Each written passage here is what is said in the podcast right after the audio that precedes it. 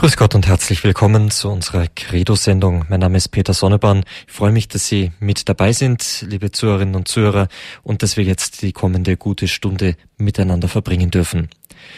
Wir widmen uns wieder einem durchaus immer aktuellem Thema. Es ist wertvoll angelegte Zeit, wenn Sie jetzt ähm, diese Ihre Aufmerksamkeit unserem Referenten widmen. Es geht um die zehn Gebote.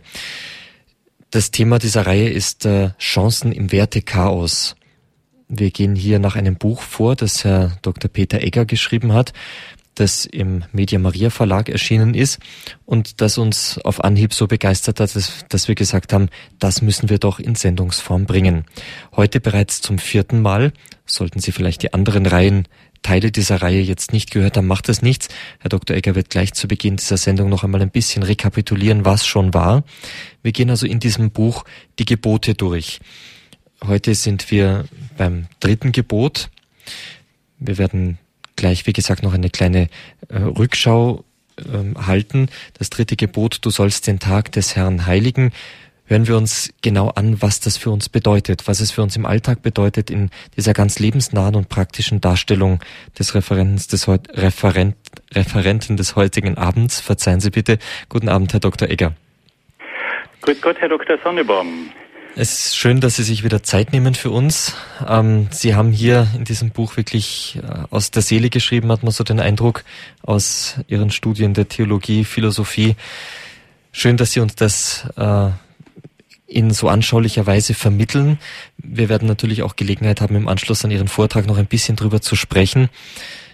Wir sind sehr gewohnt, Herr Dr. Egger, dass Sie die Sendung mit äh, einem Gebet beginnen. Und dazu darf ich Sie herzlich einladen und dann auch bitten, dass Sie nach dem Gebet noch einmal ganz kurz zurückblicken, was denn schon gewesen ist und dann äh, ganz neu einsteigen in das Thema des heutigen Abends.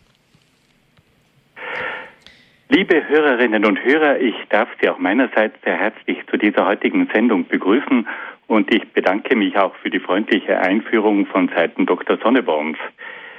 Bevor ich mit meinen Ausführungen beginne, möchte ich wie gewohnt ein Gebet sprechen und ich lade Sie dazu ein, dass auch Sie in Ihrem Herzen mitbeten.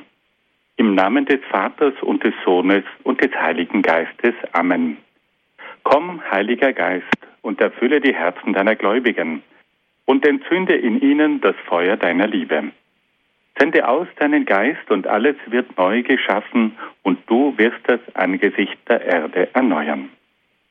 Dann wenden wir uns auch an die Mutter Gottes und bitten sie um ihr Gebet. Gegrüßet seist du, Maria, voll der Gnade. Der Herr ist mit dir. Du bist gebenedeit unter den Frauen und gebenedeit ist die Frucht deines Leibes, Jesus. Heilige Maria, Mutter Gottes, bitte für uns Sünder, jetzt und in der Stunde unseres Todes. Amen. Und schließlich wenden wir uns noch an die Engel und bitten sie, uns zu begleiten. Engel Gottes, unsere Beschützer, denen des höchsten Vater Liebe uns anvertraut hat, erleuchtet, beschützt, regiert und leitet uns. Amen. Im Namen des Vaters und des Sohnes und des Heiligen Geistes. Amen. Liebe Hörerinnen und Hörer, bevor ich mit dem Lesen des Buches beginne, darf ich noch etwas ganz kurz hinzufügen. Dieses Buch über die zehn Gebote, das ist nicht am Schreibtisch entstanden, sondern ist das Produkt einer jahrzehntelangen Tätigkeit als Religionslehrer. Ich habe ja an sieben verschiedenen Schulen unterrichtet im In- und Ausland. Und da hatte ich wirklich viele Möglichkeiten, mit jungen Menschen zu sprechen. Und da hat es oft sehr intensive Gespräche gegeben, weil ja ein christlicher Standpunkt sehr häufig für die jungen Leute eine Herausforderung ist. Und da musste ich dann oft wirklich nach Argumenten suchen, um den jungen Menschen behilflich zu sein, die christliche Lehre auch besser zu verstehen. Dieses Buch hat also einen sehr lebendigen Hintergrund. Und jedes Mal, wenn ich auch an der Schule, an der ich jetzt unterrichten darf, am bischöflichen Gymnasium Vincentinum in Brixen, da verwenden wir auch noch dieses Buch in einer früheren Auflage.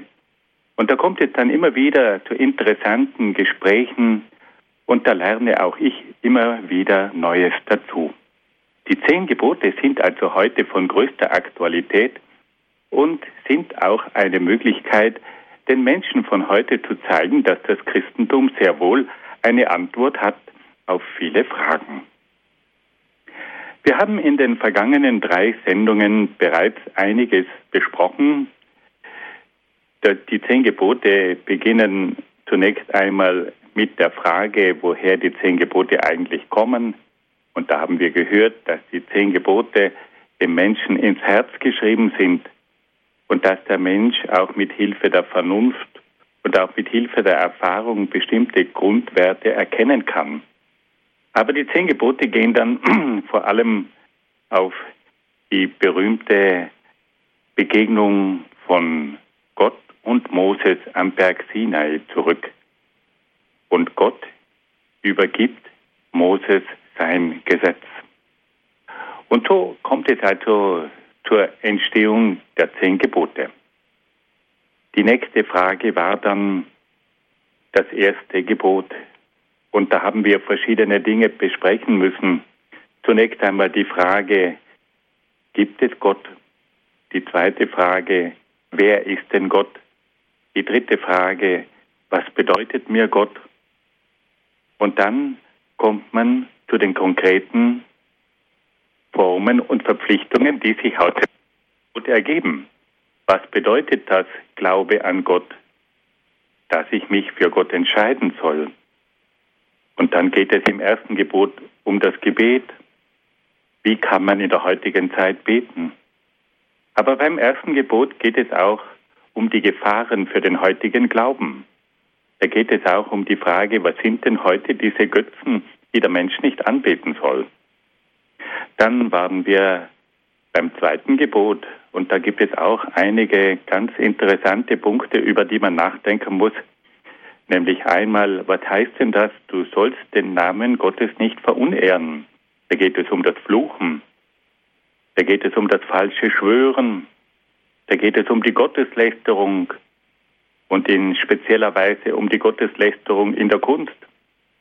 Aber es geht auch um die Verteidigung der Ehre Gottes, wenn diese oft angegriffen wird. Und schließlich der eigentliche Sinn des zweiten Gebotes, ein Leben zur höheren Ehre Gottes. Und damit sind wir schon beim dritten Gebot. Das dritte Gebot lautet, du sollst den Tag des Herrn heiligen.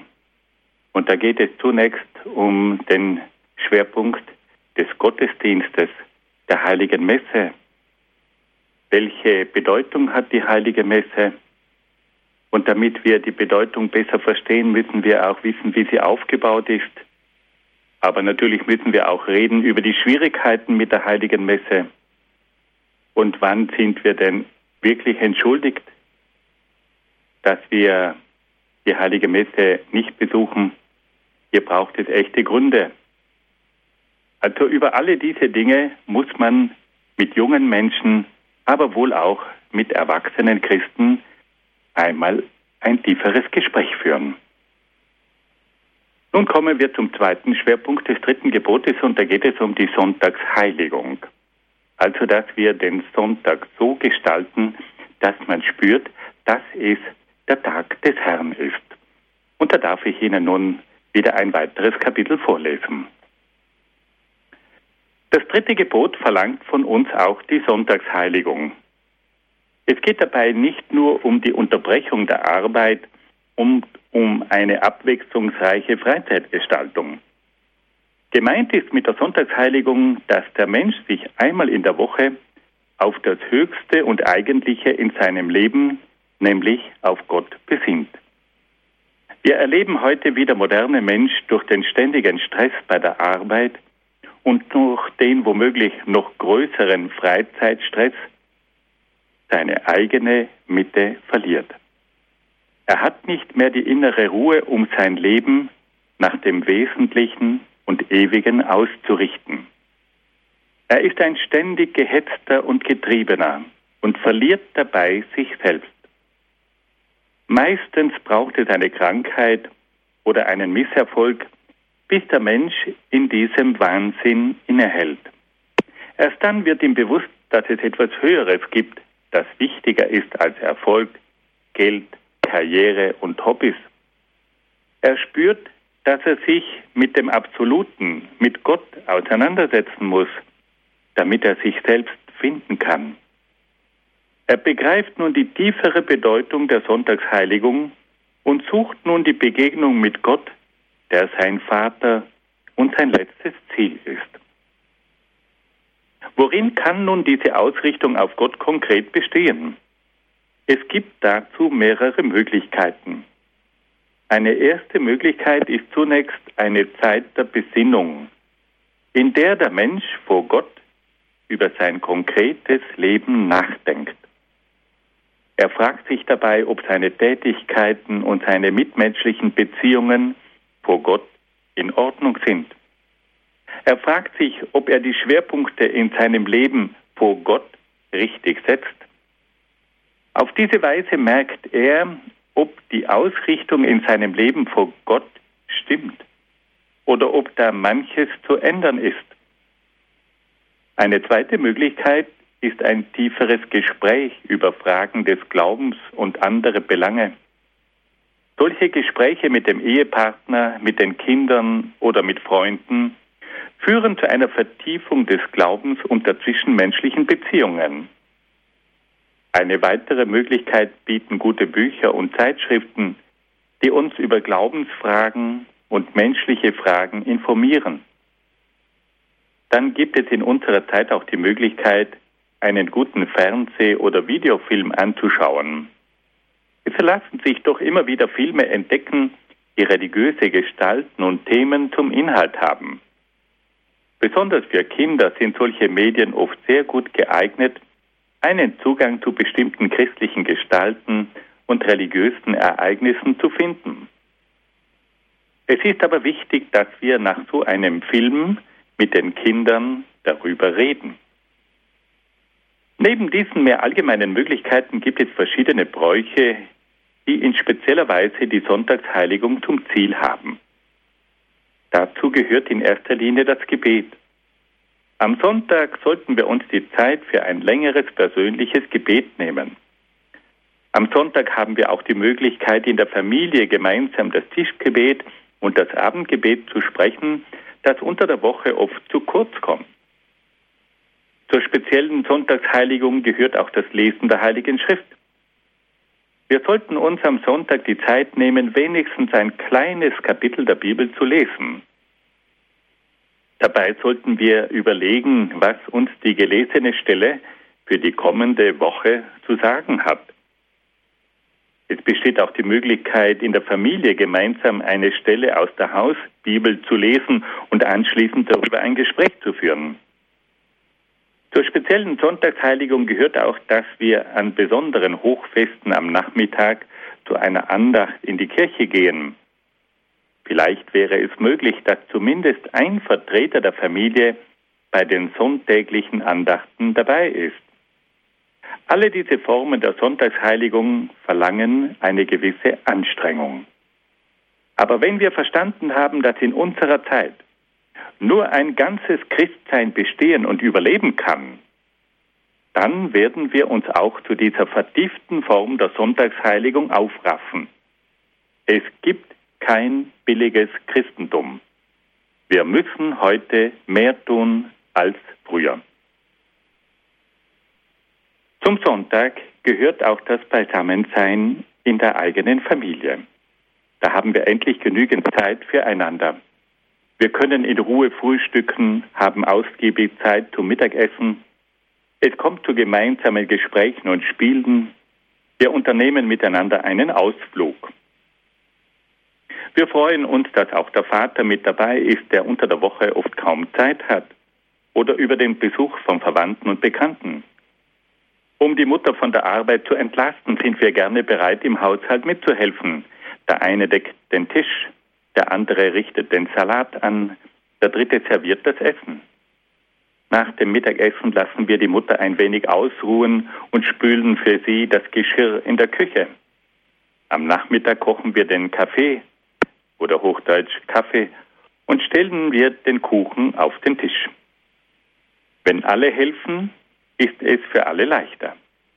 Auf diese Weise wird der Sonntag für alle zu einem Tag des gemeinsamen Beisammenseins und der Erholung. Der Sonntag ist auch sehr wichtig für die Pflege von Freundschaften.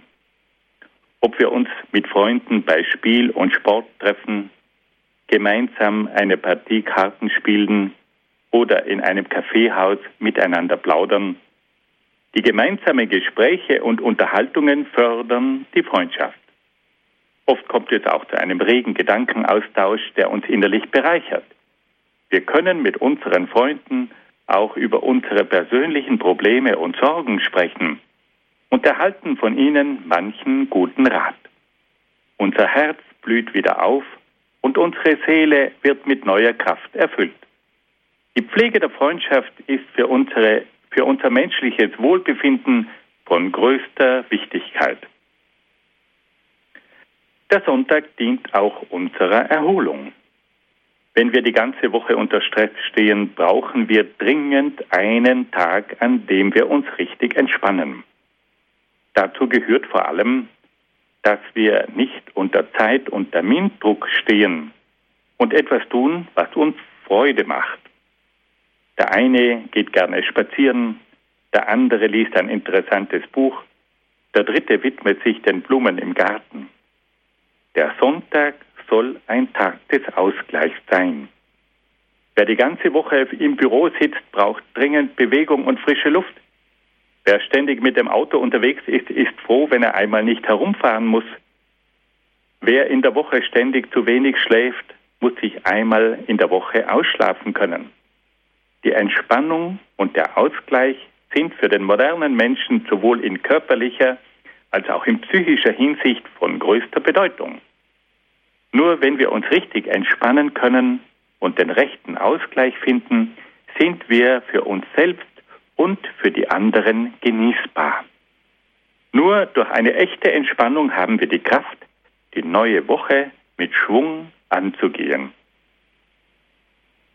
Der Sonntag bietet uns auch Gelegenheit, Kranke und Alte zu besuchen. Wir schauen bei einem Freund im Krankenhaus vorbei, der vor kurzem operiert wurde. Wir besuchen eine alleinstehende Tante, die im Altersheim wohnt. Wir gehen zu einem Freund, der nach einem Schlaganfall in einem Sanatorium für Langzeitkranke untergebracht ist. Wir greifen zum Telefon und rufen einen Bekannten an, der unter Depressionen leidet. Wir nützen ein stilles Stündchen und schreiben einen Brief an einen Gefangenen. Es gibt heute so viele Menschen, die Trost und Hilfe brauchen. Der Sonntag wird aber heute auch auf eine vielfache Weise gefährdet. Es gibt in unserer Zeit immer mehr Wochenenddienste im Krankenhaus, im Gastgewerbe, bei den öffentlichen Verkehrsmitteln, in der Industrie, in der Freizeitbranche sind viele Menschen fast jedes Wochenende im Einsatz. Jetzt kommt auch noch die Gefahr einer ganztägigen Öffnung der Geschäfte auf uns zu. Das Sonntagsshopping rund um die Uhr ist offensichtlich nicht mehr aufzuhalten. Aber auch innerhalb der Familien ist die Sonntagsheiligung bedroht. Die berufstätige Frau holt am Sonntag die Arbeit nach, die in der Woche liegen geblieben ist. Der Nebenerwerbsbauer erledigt die Feldarbeit, die er in der Woche nicht schafft. Der gestresste Schüler muss Aufgaben machen und für die Prüfung am Montag lernen. Die jungen Paare treiben den Bau des Eigenheims voran und schleppen den ganzen Sonntag Ziegel.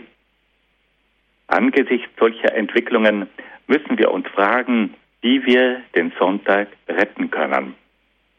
Dabei müssen wir zwei Arten von Arbeiten unterscheiden. Es gibt bestimmte Arbeiten, die wir auch am Sonntag verrichten müssen so zum Beispiel die öffentlichen Dienste oder auch die Arbeiten in der Landwirtschaft. Bei diesen Arbeiten müssen wir versuchen, nach dem Ende unseres Turnus oder nach der Verrichtung unserer Arbeit wenigstens einige Stunden bewusst für die Sonntagsheiligung zu verwenden. Neben diesen Arbeiten gibt es auch andere Tätigkeiten, zum Beispiel Hausarbeiten oder Nebenerwerbsbauern, die am Feld beschäftigt sind.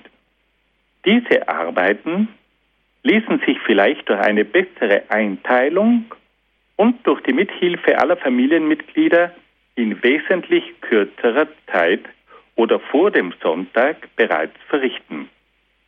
In früheren Zeiten wurde der Samstagnachmittag bewusst zur Verrichtung bestimmter Arbeiten verwendet, um am Sonntag wirklich frei zu haben.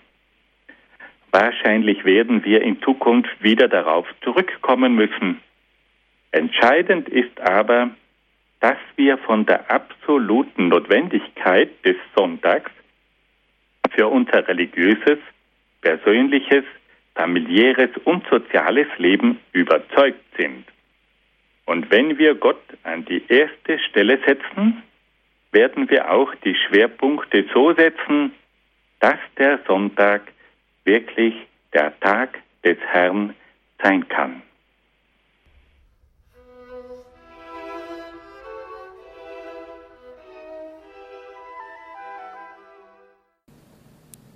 Hier bei Radio Horeb und Radio Maria in Südtirol sind wir mitten in der Credo-Sendung. Heute Abend zum Thema Chancen im Wertechaos, die zehn Gebote in unserer Zeit. Unser Referent ist Dr. Peter Egger aus Brixen in Südtirol, der das gleichnamige Buch geschrieben hat und hier, wie wir jetzt bereits im ersten Teil seines Vortrags gehört haben, in sehr anschaulicher Weise die Gebote durchstreift und auf ihren Gehalt für uns heute hin prüft. Wir sehen, dass da einiges davon abfällt. Wir haben jetzt gerade über das dritte Gebot gehört, der Sonntagsheiligung. Ich denke, da kann doch ein jeder von uns einmal in aller Ruhe in einem stillen Stündchen darüber nachdenken, wie das zu bewerkstelligen sei. Das dritte Gebot abgeschlossen, folgt das vierte. Du sollst Vater und Mutter ehren. Bitte schön, Herr Dr. Egger. Liebe Hörerinnen und Hörer, wir kommen nun zum vierten Gebot und das lautet, du sollst Vater und Mutter ehren. Das vierte Gebot fordert die Ehrfurcht der Kinder vor Vater und Mutter und verweist damit auf die rechte Beziehung der Kinder zu den Eltern. Das vierte Gebot bezieht sich auf die Familie als Ganzes. Es fördert die Entfaltung der Familie und schützt sie vor Gefahren. Um nun das vierte Gebot in seiner ganzen Tragweite zu begreifen, ist es notwendig, Zunächst das Wesen und die Aufgaben der Familie zu beschreiben. Das Wesen der Familie besteht in der Gemeinschaft der Ehepartner mit den Kindern. Zur Gemeinschaft der Familie gehören nicht selten auch die Großeltern, Verwandten und Hausgenossen. Die Familie ist auch die Stätte, an der neue Menschen ins Leben treten. Die Familie hat die Aufgabe, die jungen Menschen zu erziehen und auf das Leben vorzubereiten. Die Familie ist dann auch die Zelle der Gesellschaft und muss den jungen Menschen jene Haltungen vermitteln, die sie als Mitglieder der Gesellschaft brauchen. Die Familie ist schließlich auch die Zelle der Kirche und bildet als Hauskirche die Kirche im Kleinen wenn ich das noch einmal frei zusammenfassen darf, also zum Wesen der Familie gehören vier Grundelemente. Einmal die Gemeinschaft, dann die Stätte, an der neue Menschen ins Leben treten, drittens die Familie als Zelle der Gesellschaft und viertens die Familie als Zelle der Kirche. Die Familie ist zunächst eine Gemeinschaft. Eine Gemeinschaft von Vater, Mutter und Kindern. Es ist nun aber keineswegs selbstverständlich, dass die verschiedenen Familienmitglieder auch schon eine Gemeinschaft bilden. Zur Bildung einer echten Familiengemeinschaft bedarf es einer außergewöhnlichen Liebe und Kraft. Eine solche Gemeinschaft verlangt eine ständige Anstrengung und Bekehrung jedes Einzelnen. Sie ist eine echte Herausforderung für alle Familienmitglieder und lässt sich nur durch den guten Willen aller Beteiligten verwirklichen. Die Bildung einer echten Hausgemeinschaft setzt vor allem eine regelmäßige persönliche Begegnung der Familienmitglieder voraus. Bei den meisten Familien besteht nur am Abend oder am Wochenende die Möglichkeit zu längeren Zusammenkünften. Aus diesem Grund haben sich viele Familien entschlossen, auch einmal einen eigenen Hausabend zu veranstalten. Einmal in der Woche da nimmt man sich bewusst Zeit füreinander. Da wird der Fernseher abgeschaltet und die Zeitung beiseite gelegt. Da wird bewusst auf Gasthaus und Fitnesscenter verzichtet. Es gibt auch keine Computerspiele und keine Lektüre von Krimis und Romanen. Die Familie setzt sich nach dem Abendessen gemütlich zusammen. Es kommt zu gemeinsamen Gesprächen, bei denen jeder von seinen Erlebnissen sowie von seinen Freuden und Sorgen berichtet. Es werden gemeinsame Spiele veranstaltet, die dem Alter der Kinder entsprechen. In manchen Familien wird auch gemeinsam musiziert, gezeichnet und gebastelt. Es werden Pläne geschmiedet, man redet über einen Ausflug und über den Urlaub. Spannend wird es auch, wenn über die Fußballmeisterschaft und über ein Tennismatch diskutiert wird. Bei den Familiengesprächen geht es auch um die Umstellung der Küchenmöbel und des Kinderzimmers, um die Reparatur des Autos und der Waschmaschine. Natürlich wird auch über die dumme Schule und die blöden Hausaufgaben und die verrückten Schularbeiten geredet. Manchmal muss man auch über die Finanzen sprechen, weil die vielen unvorhergesehenen Extras ein familiäres Sparpaket erforderlich machen. In einer normalen Familie gibt es eigentlich immer Themen, über die man gemeinsam reden kann und reden muss. Freilich gibt es auch Familien, die aus lauter stummen Fischen bestehen. Keiner macht den Mund auf, jeder brütet vor sich hin, alles ist fad und öde, man findet einander langweilig oder geht sich auf die Nerven. Aber wenn in einer solchen Stockfischfamilie jemand die Themen anspricht, die die einzelnen Familienmitglieder interessieren, kommt plötzlich Leben in die Bude. Der Vater interessiert sich für die Fußballmannschaft von Bayern München und Skifahren. Die Mutter schwärmt für biologisches Gemüse und Aerobik. Der Sohn für Roger Federer und den Klettergarten. Die Tochter für Brad Pitt und Dynamic Dance. Wenn diese Themen angetippt werden, beginnen die stummen Fische plötzlich zu reden und sind oft gar nicht mehr zu stoppen. Und wenn erst einmal das Eis gebrochen ist, kann man auch über andere Themen weiterreden. Und über die diversen Themen kommt man schließlich zum Eigentlichen, nämlich zu den einzelnen Personen der Familie. Durch die verschiedenen Gespräche und Erzählungen erfahren alle in der Familie, wie es den anderen Familienmitgliedern geht. Sie wissen dann um die Freuden und Sorgen und um die Hoffnungen und Ängste der anderen. Auf diese Weise kommen die einzelnen Familienmitglieder einander näher und leben nicht aneinander vorbei. Sie nehmen Anteil am Leben der anderen. Sie freuen sich mit und helfen sich gegenseitig. Sie erleben die anderen als Personen und bilden mit ihnen eine Gemeinschaft von Personen. Viele Familien haben deshalb eine ganz bestimmte Zeit für ihr Familientreffen reserviert. Gewöhnlich setzen sie sich einmal in der Woche zusammen und alle freuen sich auf dieses gemeinsame Beisammensein. Für die Gemeinschaft der Familie ist auch das Feiern von großer Bedeutung. In jeder Familie gibt es immer wieder Anlässe zum Feiern. Namenstage, Geburtstage, Hochzeitstag, Weihnachten, Advent, Sonntage, das gute Schulzeugnis. Die gemeinsamen Feiern sind zunächst eine Herausforderung für die ganze Familie. Sie mobilisieren die verschiedenen Begabungen und Kräfte in der Familie, die aufeinander abgestimmt werden müssen. Bei der Vorbereitung eines Festes geht es um die Auswahl der Geschenke, um schmackhafte Kochrezepte, um geeignete Spiele, passende Musik, ein prächtiges Plakat, vielleicht sogar um ein paar Verse oder eine kurze Ansprache. In einer christlichen Familie wird auch das geistliche Programm nicht fehlen. Ein kurzes Gebet, ein besonderer Dank an Gott, ein religiöses Lied.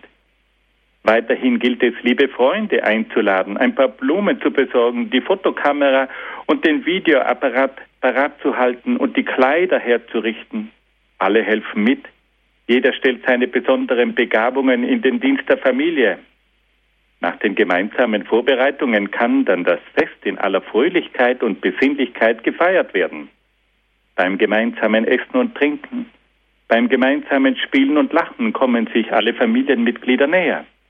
Die ernsten und heiteren Worte, die Klänge der Musik, die Gespräche mit Verwandten und Freunden, das alles stärkt das Familien- und Gemeinschaftsbewusstsein. Nach dem Fest sollten dann auch alle zusammenhelfen, um alles wieder aufzuräumen. Auch das gemeinsame Geschirrspülen und Aufräumen stärkt das Gemeinschaftsbewusstsein. Neben diesen festlichen Höhepunkten sind es aber vor allem die vielen großen und kleinen Dienste füreinander, die zur Vertiefung des Familienbewusstseins führen.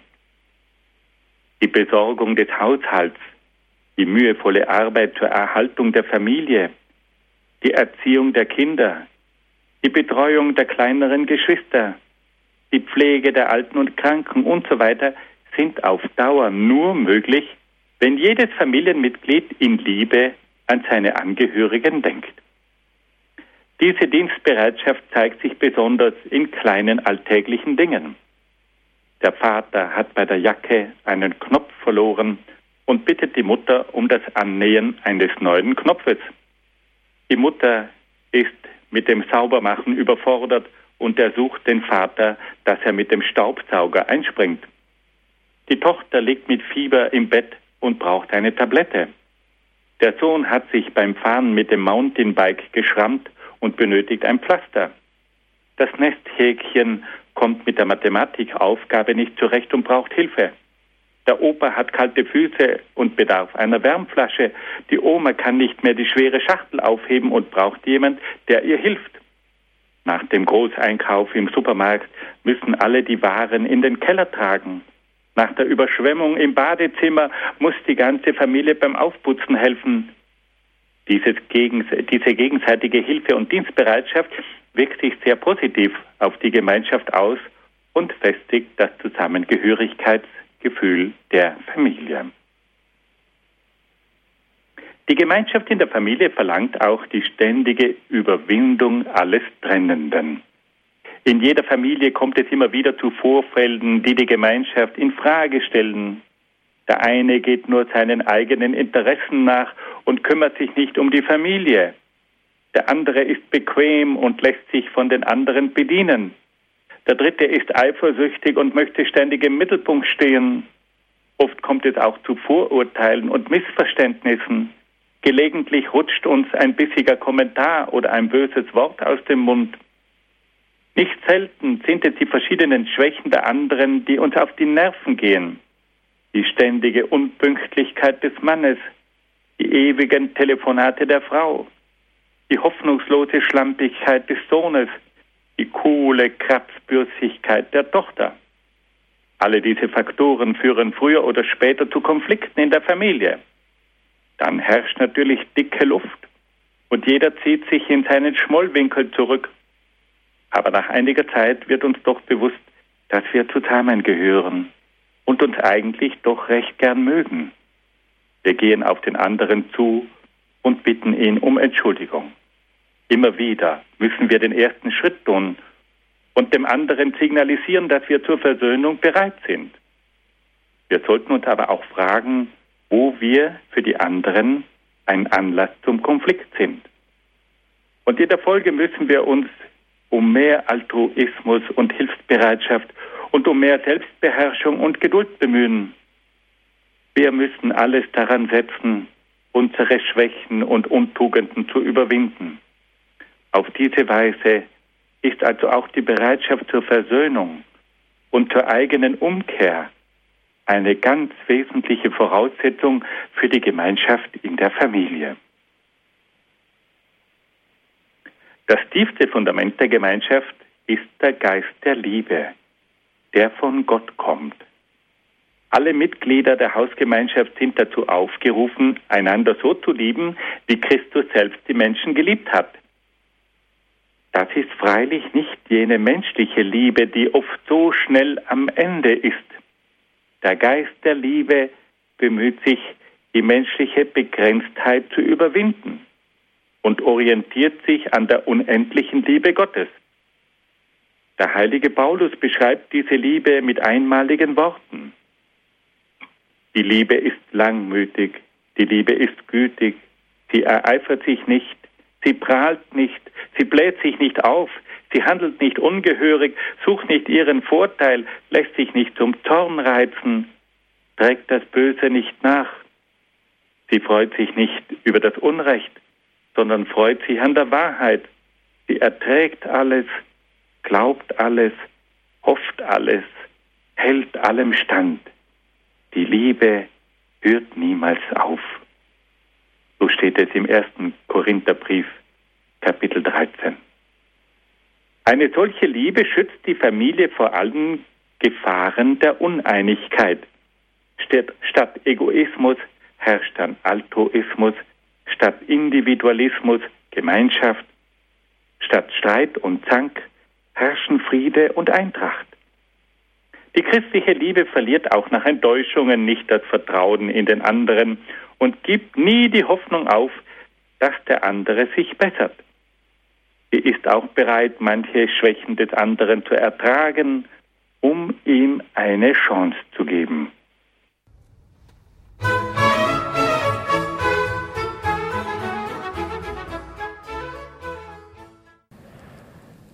Eine Chance im Wertechaos ist die Beachtung der zehn Gebote. Darüber sprechen wir heute Abend in der Credo-Sendung, liebe Zuhörerinnen und Zuhörer von Radio Horeb und Radio Maria in Südtirol. Unser Referent, Herr Dr. Peter Egger, der das gleichnamige Buch geschrieben hat, ist in seinen Ausführungen im vierten Gebot stehen geblieben, hat eine kleine Pause eingelegt, um das Gesagte einmal zu überdenken. Das vierte Gebot, du sollst Vater und Mutter ehren.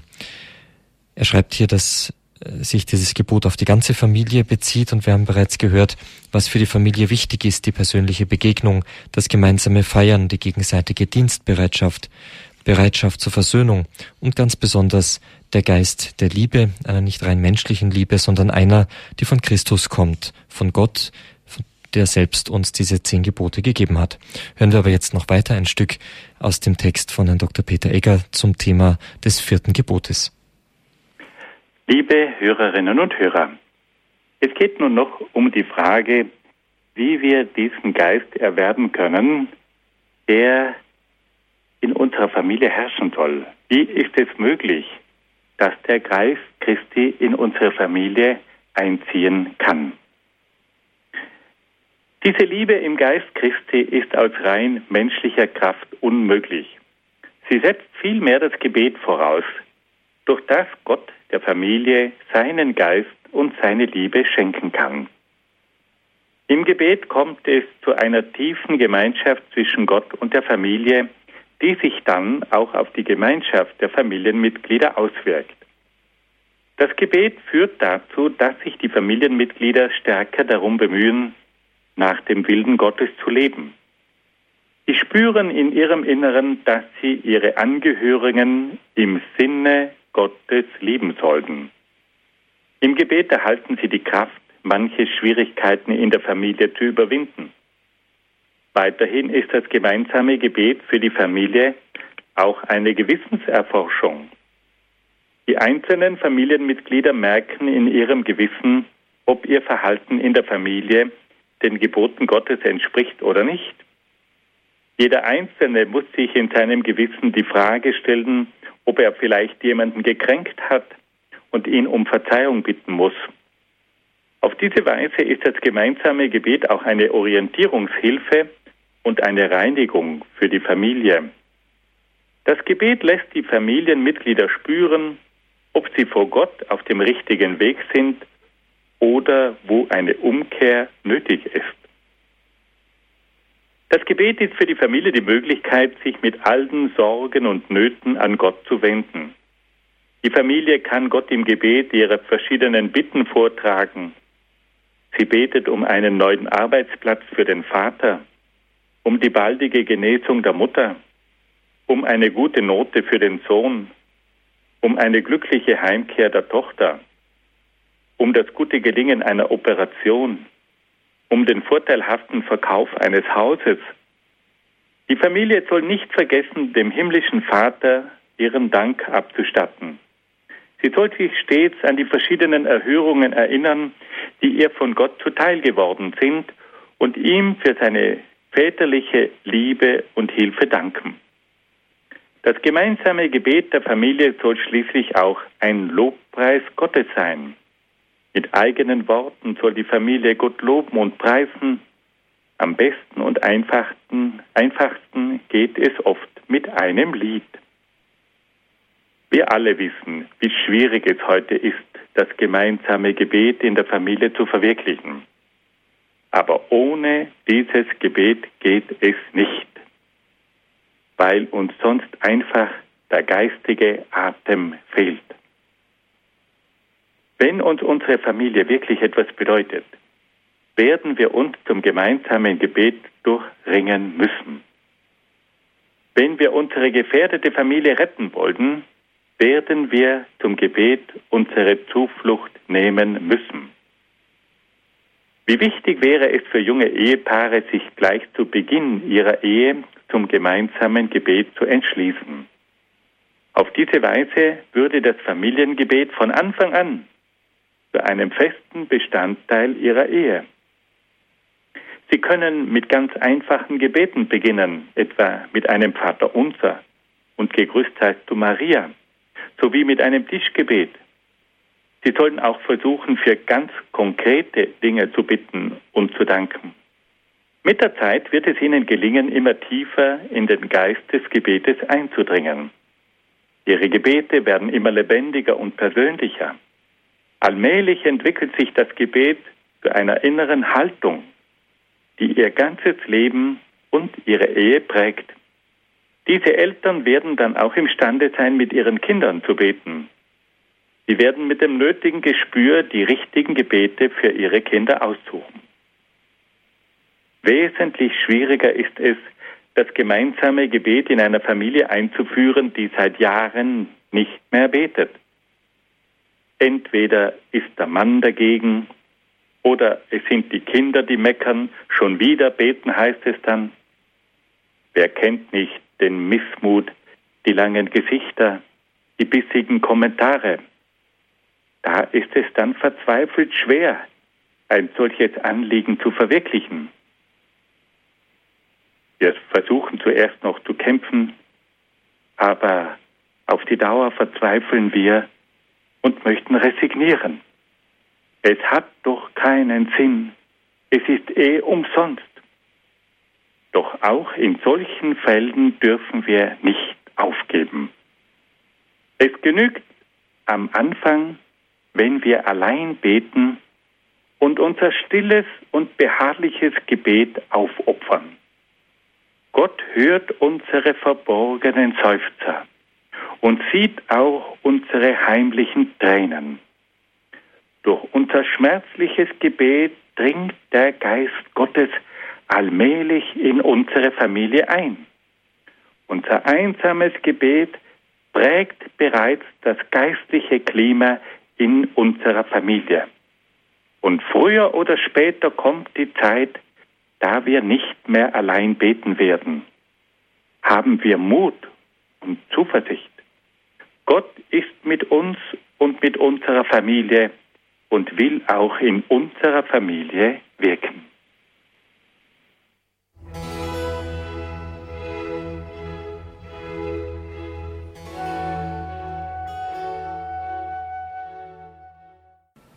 Herr Dr. Egger, herzlichen Dank erst einmal für Ihren Vortrag, für Ihre Ausführungen. Sie haben sowohl beim dritten Gebot als auch beim vierten Gebot durch die vielen, vielen Beispiele, auch die Sie gebracht haben, sehr eindrücklich darauf hingewiesen, dass das Bemühen um das Einhalten der Gebote äh, nicht leicht ist, dass wir uns anstrengen müssen, dass wir wirklich etwas dafür investieren müssen. Nun wird natürlich der pragmatisch geprägte Mensch des 21. Jahrhunderts fragen, ja nun, ähm, was bekomme ich dafür? Schön, also wenn es denn klappt, äh, ist das Familienleben dann besser und so weiter. Aber immer nur das ganze Leben sich abrackern. Was sagt denn die Theologie dazu? Was, was, was passiert, wenn wir uns darum bemühen? Bleibt das immer gleich anstrengend? Ich würde jetzt einmal nicht von der Theologie her betrachten, sondern von der Praxis her. Ich möchte hier ganz kurz auf etwas zurückgreifen, das für mich immer von großer Bedeutung ist. Und zwar auf die Tatsache, dass ich mit meiner Frau Daniela einige Zeit lang in Wien in der Familienseelsorge tätig sein konnte. Und da haben wir immer etwas erlebt, dass nämlich die Tatsache, dass sich Menschen nicht genügend einsetzen, irgendwann zu einem Verlust für die Familie wird. Also für meine Frau und für mich war die Erkenntnis, dass man ohne einen entsprechenden Einsatz oft keine richtige Familie haben kann, der Anstoß dafür, dass wir gesagt haben, liebe Freunde, wenn ihr eine intakte Familie haben wollt, dann müsst ihr etwas tun. Und wenn ihr nichts für die Familie tut oder zu wenig für die Familie tut, dann müsst ihr irgendwann feststellen, dass in dieser Familie nicht mehr der Geist ist, der es euch ermöglicht, eine glückliche Familie zu sein. Es geht also hier nicht um einen Luxus, sondern um ein notwendiges Fundament. Wir können heute feststellen, dass viele Familien, die das geistliche Leben das Bemühen um die Gemeinschaft, den Dienst an den anderen Familienmitgliedern, wenn das nicht mehr praktiziert wird, dann fällt die Familie auseinander. Dann kommt es zu einem Ungeist, dann lebt man aneinander vorbei. Das sind heute Erfahrungen, die viele von uns machen.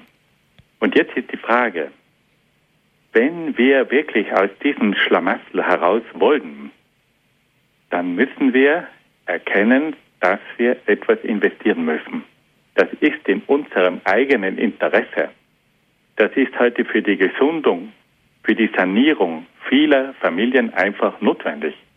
Und aus diesem Grund heraus habe ich mir wirklich gedacht, soll einmal in diesem Buch niedergeschrieben werden, was es braucht, damit eine Familie floriert und damit auch manche Familie, die in Krise ist, eine Chance bekommt, wieder zu einer glücklichen Familie zu werden. Bleibt das Bemühen äh, immer so ein, ein, ein schweres Bemühen oder wird das äh, wird einem das dann doch auch einmal leicht, wenn man sieht, äh, dass es zum Erfolg führt? Wird einem dieses Bemühen vielleicht geradezu zu einem Anliegen? Ja, also das haben Sie ja auch vorher in Ihrer Frage auch zum Ausdruck gebracht. Ich wollte hier noch, noch nur noch ein bisschen tiefer hineinsteigen. Mhm.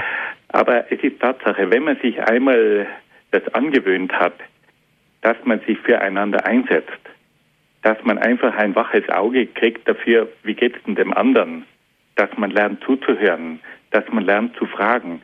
Mit der Zeit geht das in Fleisch und Blut über. Es wird dann zum Familienstil. Mhm. Und da wird es dann nicht mehr so schwer. Schwierig ist es, wenn man oft aus einer Sackgasse heraus muss. Und wenn man merkt, dass Grundhaltungen, die jahrzehntelang praktiziert wurden und negative Folgen hatten, wenn man die ändern muss. Aber da gibt es ja von der Medizin her diesen berühmten Ausdruck, wenn die Schmerzgrenze dann erreicht ist, dann ist man gerne bereit auch zu einer Operation. Ja? Mhm, und mhm. etwas Ähnliches haben meine Frau und ich immer wieder in Wien erleben dürfen. Es kommen heute oft Ehepaare und auch Familien an einen Punkt, dass sie sagen, wir müssen aus der Situation raus, wir müssen etwas tun, wir wollen etwas tun, wir sind dazu bereit. Und wenn das einmal geschafft ist und man dann sich einen neuen Lebensstil und Familienstil aneignet, dann geht das mit der Zeit oft viel, viel leichter, weil man auch von der Freude getragen ist, die man feststellt, die sich dann eben in der Familie einstellt. Mhm. Vielen Dank. Ich darf jetzt Herrn Beiter aus Österreich begrüßen. Grüß Gott. Ja, guten Abend. Ähm, guten Abend. In, in Deutschland hat es ja, glaube ich, schon vor Jahrzehnten eine, die, so, eine sogenannte Grundwertediskussion gegeben und immer wieder spricht man über Werte. Jetzt hätte ich zwei Fragen. Oh, gibt es eigentlich ein, ein, eine Wertordnung in der Religion, eine, eine Werthierarchie? Und die zweite Frage wäre, könnten Sie einmal eine Definition geben, eine allgemeine Definition, was ein Wert ist? Da, wie könnte man das umschreiben? Also, also das sind zwei schwierige Fragen. Aber die einfachste Werteskala finden wir konkret bei den zehn Geboten. Ich darf Ihnen einmal ganz kurz sagen, welche zehn Grundwerte da äh, vorgegeben werden. Also erstes Gebot Gott. Das zweite Gebot ist die Ehrfurcht vor Gott. Das dritte Gebot ist die Begegnung mit Gott. Also Gott ist der absolute Wert. Und damit ich in Beziehung treten kann zu ihm, muss ich ihm ehrfürchtig begegnen und auch im Gottesdienst dann zur Begegnung mit Gott bereit sein, zur regelmäßigen Begegnung. Dann kommen sieben Werte, die sich auf die Mitmenschen beziehen. Das vierte Gebot bezieht sich auf die Familie. Das fünfte Gebot, du sollst nicht töten, auf das Leben. Das sechste Gebot, du sollst nicht die Ehe brechen, da geht es um den Grundwert der Liebe und der Ehe. Beim siebten Gebot, du sollst nicht stehlen, da geht es um den Grundwert des Eigentums. Beim achten Gebot, du sollst nicht lügen, da geht es um den Grundwert der Wahrheit. Beim neunten Gebot, du sollst nicht begehren deines nächsten Frau, da geht es um den Grundwert der Treue. Und beim zehnten Gebot, du sollst nicht begehren deines nächsten Hab und Gut, da geht es um den Grundwert des Friedens. Jetzt werden wir das mal zusammenfassen. Also erster Grundwert Gott, zweiter Grundwert Ehrfurcht vor Gott, dritter Grundwert äh, Begegnung mit Gott. Dann haben wir die Grundwerte Familie, dann Leben, dann Liebe und Ehe, Eigentum, Wahrheit, Treue und Frieden. Das sind die Grundwerte von den zehn Geboten. Und wenn man die einmal klar vor Augen hat und weiß, dass alle diese Grundwerte letztlich am ersten Grundwert, nämlich an Gott, aufgehängt sind, dann hat man mal schon eine ganz wesentliche Orientierung. Das Zweite, wenn Sie sich fragen, was ist ein Wert? Ein Wert ist das Fundament, ist ein Fundament für das Leben. Also hm. eine Sache, die das Leben fördert und das Leben schützt und das Leben schön macht, ist ein Wert. Also wir haben hier immer eine Beziehung zum Leben und zum Menschen. Eine Sache, die das Leben fördert, das Leben schützt und das Leben schön macht, das ist ein Wert. Wenn ich jetzt zum Beispiel sage, also die Familie die fördert das Leben, die schützt das Leben, die macht das Leben schön. Das ist ein Wert, weil hier der Mensch und das Leben geschützt wird. Wenn ich jetzt sage, Gott, Gott entfaltet das Leben, Gott fördert das Leben, Gott schützt das Leben, Gott ist das Ziel des Lebens, also ist er wichtig für das Leben und für den Menschen, also ist das ein Wert.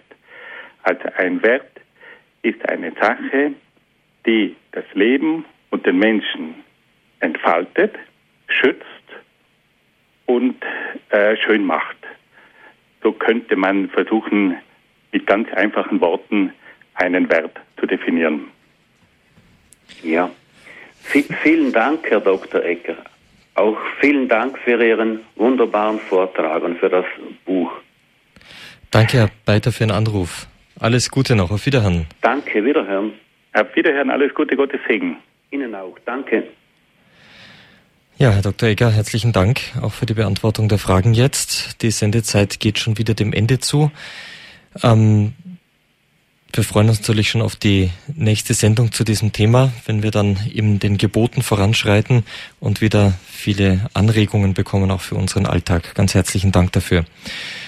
Ja, darf ich Sie zum Abschluss der Sendung, Herr Dr. Egger, wieder einladen, nach guter alter Gewohnheit mit einem Gebet zu schließen. Im Namen des Vaters und des Sohnes und des Heiligen Geistes. Amen. O Gott, wir bitten dich, lass du uns den Geist der Gebote erkennen und zeige uns, dass du uns nicht etwas verbieten willst, sondern dass du durch die Gebote die Werte schützen willst, die unser Leben tragen.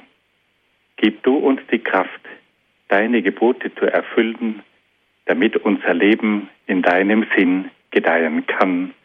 Amen. Amen. Alles Gute Ihnen, Herr Dr. Egger, und bis zum nächsten Mal. Ich bedanke mich ganz herzlich für Ihre Moderation und wünsche auch Ihnen von Herzen alles Gute. Dankeschön, auf Wiederhören. Auf Wiederhören. Ja, liebe Zuhörer, schön, dass Sie dabei waren. Wir haben heute über das Buch Chancen im Wertechaos, die zehn Gebote in unserer Zeit gesprochen. Es ist verfasst von Dr. Peter Egger und erschienen im Media Maria Verlag. Die Angaben zu diesem Buch können Sie wie immer auf unserer Homepage unter der heutigen Credo-Sendung im Infofeld nachlesen. Sie können aber auch gerne bei unserem Hörerservice anrufen und dort die bibliografischen Angaben zu diesem Buch erfragen, ISBN-Nummer, Titel, Autor, was immer Sie brauchen. Wenn Sie sich für dieses Buch interessieren, ist es sicherlich sehr lesenswert und empfehlenswert. Unseren Hörerservice erreichen Sie von Montag bis Freitag zwischen 9 und 12 und 13 und 16 Uhr unter der deutschen Telefonnummer 08323 9675 110. Ich wiederhole 08323 9675 110 von außerhalb Deutschlands wie immer vorab die 0049 und die 0 der Ortsvorwahl weglassen. Gerne können Sie von dieser heutigen Sendung auch eine CD bestellen oder diese Sendung als Podcast von unserer Homepage www.horeb.org herunterladen. Eine CD können Sie bei unserem CD-Dienst bestellen unter der deutschen Telefonnummer 08323 9675 120.